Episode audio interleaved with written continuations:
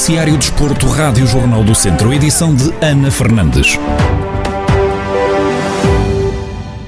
Amanhã há jogo a contar para a segunda jornada da Primeira Liga. O Tondela vai defrontar o recém-promovido Vizela, que perdeu a jornada inaugural frente ao campeão nacional Sporting. Em conferência de imprensa de antevisão ao jogo, o treinador dos Beirões, Paco Ayestarán, explica o atual estilo de jogo que o plantel tem apresentado e que, como técnico, tem de ser capaz de perceber as qualidades dos atletas. Se lembram, no ano passado começámos a ter mais posse de bola e a jogar mais no campo do adversário. E a verdade é que as coisas não foram muito bem. Temos de encontrar o equilíbrio e dar resposta sobretudo às qualidades que têm os jogadores. Afinal, quem define o estilo de jogo são mais os jogadores do que o próprio treinador. O que tenho de fazer é perceber mais quais são as suas qualidades e conseguir o melhor deles. Creio que temos jogadores para obter mais rendimento em muitos jogos, a partir de transições, e a verdade é que nos últimos jogos tem sido claro que temos sido muito objetivos. Quanto ao 11 inicial que vai apresentar amanhã no jogo da segunda jornada, Paco Ayestarán sublinha que tem 20 jogadores concentrados e com a máxima responsabilidade e por isso pode contar com todos. 20 jogadores que estão a treinar bem, concentrados, estão intensos e com a máxima responsabilidade. Então, é claro que há jogadores que levam mais vantagem porque levam muito mais treinos que outros jogadores que chegaram só na última semana, mas, é claro, conto com todos. Logicamente, conto com todos.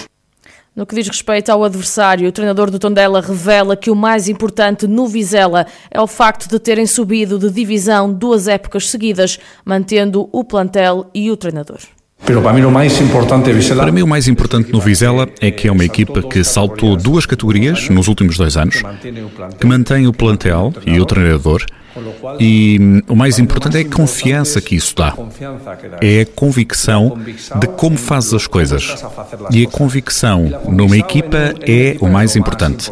Podes jogar com mais combinações ou mais transições no teu campo ou no do rival, mas quando fazes as coisas com convicção é uma enorme vantagem e creio que essa qualidade o Vizela tem. Tem identidade e é uma equipa proativa.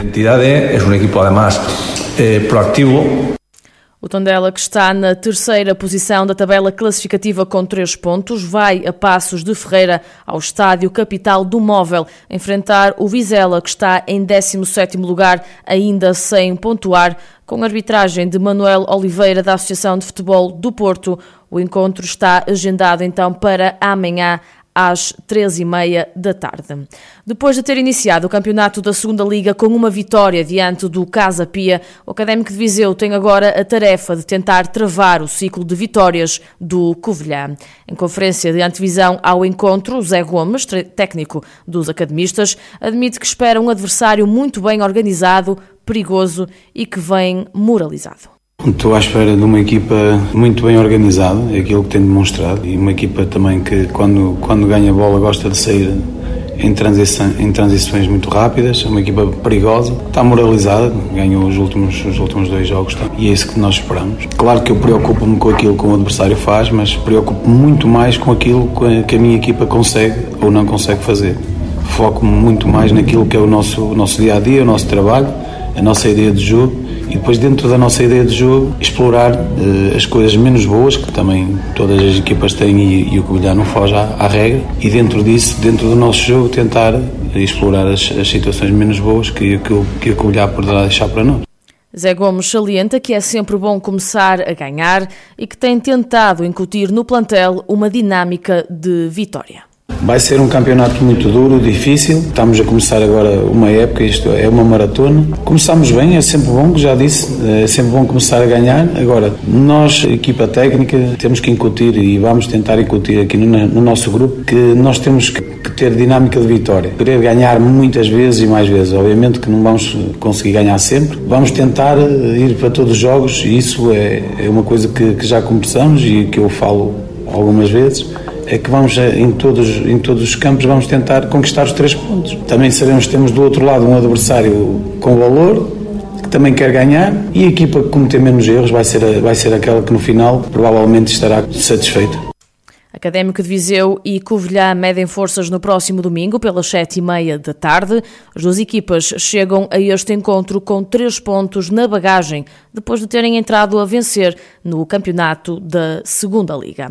A 2 dias do fim da Volta a Portugal, que vai terminar com um contrarrelógio em Viseu, a Rádio Jornal do Centro falou com o ex-ciclista profissional Nuno Bico, que sublinha que a última etapa não vai ser fácil. É preciso que os atletas façam uma gestão de esforço. Não se julgue que por ser um contrarrelógio e relativamente plano, com poucas indicações, isso faz com que a etapa seja mais fácil, não é? Acho que muito pelo contrário. Vai haver pessoal que vai estar na linha de partida completamente, digamos, claro que a corrida está decidida e por isso a fundo farão os especialistas na arte do contrarrelógio e os que estão em discussão da geral. Limita muito mais as hipóteses à partida do leque de vencedores. Bem, neste aspecto, eu por acaso, sinceramente, não acho que o contrarrelógio seja nada fácil.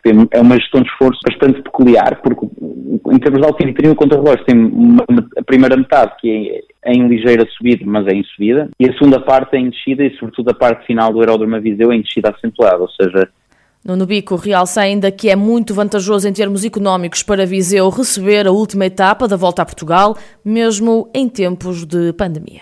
Além da corrida decidir e afinal de contas é sempre o dia com mais audiências, mas sobretudo com mais visitas em termos físicos. É claro que estamos numa situação atípica de Covid, mas nos outros anos, ou pelo menos falando da minha experiência, cada vez que se corria a Volta a Portugal e acabava em Viseu, era onde as famílias de toda a gente se deslocavam para ver e sobretudo sempre com a vantagem de ter um contrarrelógio, então pode-se tornar até menos seca para o público. Não tem que ver os ciclistas apenas uma vez, não é? São 3 horas com passagem constante de ciclistas, ou 2, lá, 3 talvez seja um exagero.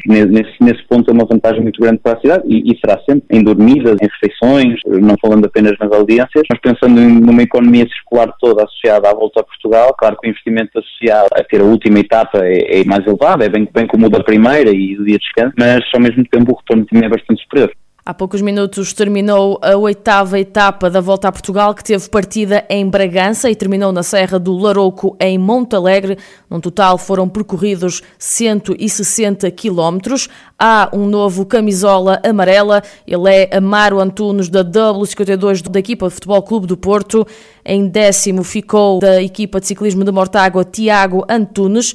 Ele está então em top 10 na classificação geral individual. No próximo domingo, a principal prova do ciclismo nacional termina em Viseu com um contrarrelógio individual.